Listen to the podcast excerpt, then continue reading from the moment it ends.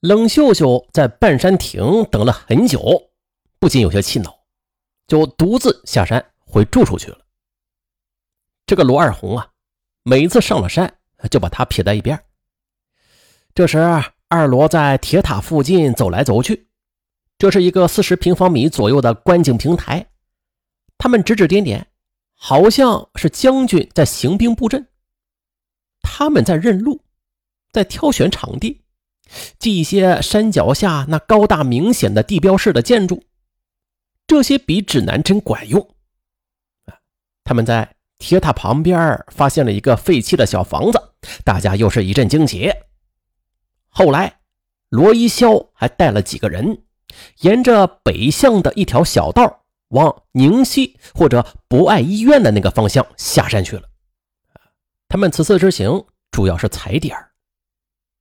三日晚上，罗门道带着罗六帮、邝七海从东莞赶来，但是很快，罗门道又赶回了东莞，因为发廊里干的女朋友叫派出所给抓住了。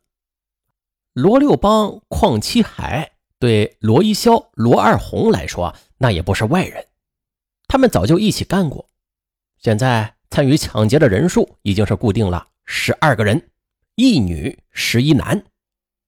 次日早上，吃早饭，各吃各的。有些夜猫子还在补睡呢。出发前，在街口买了烧饼。中午，这十二个人再次到达了板张山森林公园的南面入口处。今天，他们要干活了。这回，他们没有乘坐大巴，而是分成了三辆出租车。二零零八年三月四日，星期二。这天天气特别好，十二时正是午餐午休的时间，登山的游客不算多。冷秀秀呢是一个人坐在半山腰的小凉亭子里，百无聊赖，倚着柱子玩手机上面的游戏。有电话打来，他就摁掉不接，只是随手编几条短信回过去，回的内容是没人，后边再加了三个惊叹号。那显然他有点焦躁，还有点干坏事的女人常有的胆战心惊。也许吧。罗二红、罗一潇各持着一把自制手枪，吩咐其他人从背包里拿出西瓜刀、还有铁水管等凶器，以及矿泉水、牛肉干等补给。此时，他们早已到达板张山的山顶，登上了发射塔旁边的观景台。天上无云。空中无尘，海上无雾，山上无风，咫尺的澳门也是清晰可见。棋盘格子式的大道也是宽阔平展，切割着高楼大厦。玩具大小的汽车也是无声的来往其间。当然，他们没有观景的任何雅兴。他们严阵以待，可是还没有人上来。于是，他们又从背包里拿出了几副扑克牌。分成了三堆有赌三公的，有除大地的，有斗地主的。他们赌今天晚上的卡拉 OK、赌字或嫖字，不用付现钱记口述。现钱嘛，正在向着山顶上爬呢。终于十三时许，一男三女登上了观景台。冷秀秀早就发短信了。可恼的是，他们走得太慢，十一个劫匪全围了上去，没人叫抢劫，没人出声大概是第一单生意啊，他们有点紧张，还没有完全进入角色。再或者啊，这三个女的太漂亮了，浑身的香味冲鼻，他们有点矜持，而几个性欲旺盛的暗暗的吞咽着口水。不过，看见水管长刀。这一男三女全都明白是怎么回事了。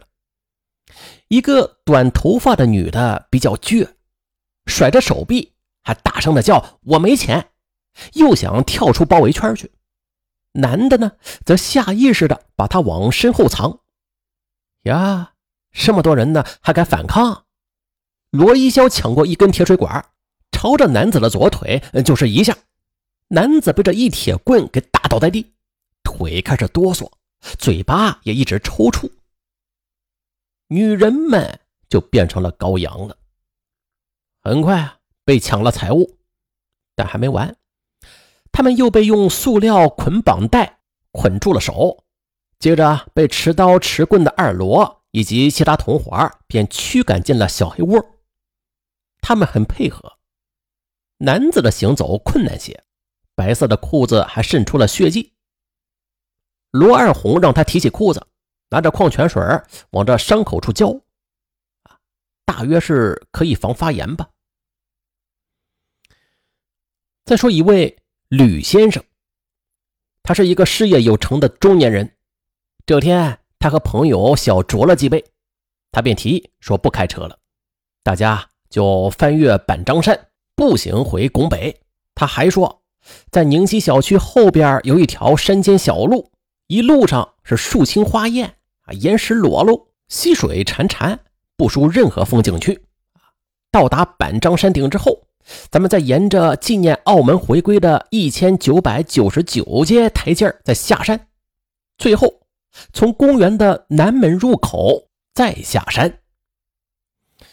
他的建议纯属是酒后兴高啊！上一次爬板张山，在他已经是五六年前的旧事了。但是他的提议却得到了三个人的响应，特别是其中的一位女性，响应那更是热烈。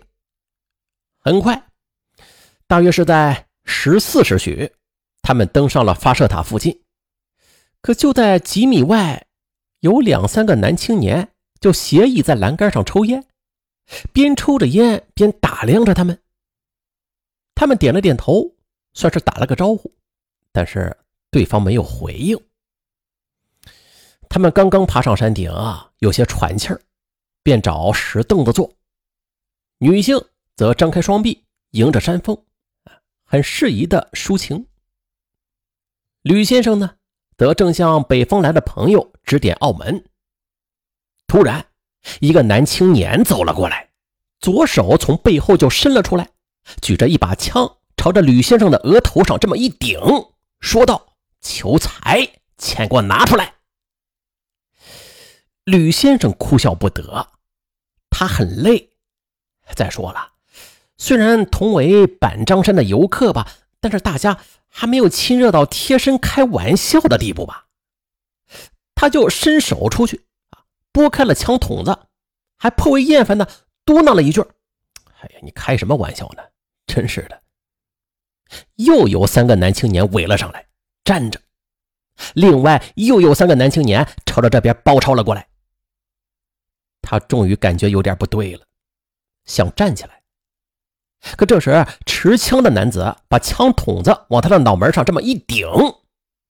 这时，旁边的一个男青年从背后就拖出了一根铁水管来，在吕先生的腿上就狠狠地敲了一下。谁他妈的跟你开玩笑啊？持枪的是罗二红，持棍的是罗一潇。这当然不是开玩笑了。吕先生的手机、金手链、铂金戒指。被抢了。女士提着的一个小包，这里边是琳琅满目的画眉笔、唇膏、手镜、小梳子、纸巾包等等。也许这夹层里边啊会有一点散钱吧，但是翻捡的人懒得去找。他把包翻过来，往地上这么一倒，然后往里边这么看了看，便随手就把包向山下扔了去。包最终是挂在了一棵半枯死的树上。一个小个子劫匪让他褪去右手无名指上的戒指，他说拿不下来。凶狠的小个子也不多话，左手就抓住他的手腕，这么一拉，摁在了一块石头上。右手的西瓜刀瞬间那就扬了起来，一直扬过了头顶。女士被吓得一屁股就瘫坐在了地上。当然没看手，另外一个跑过来。很轻松的就把戒指给落了下来。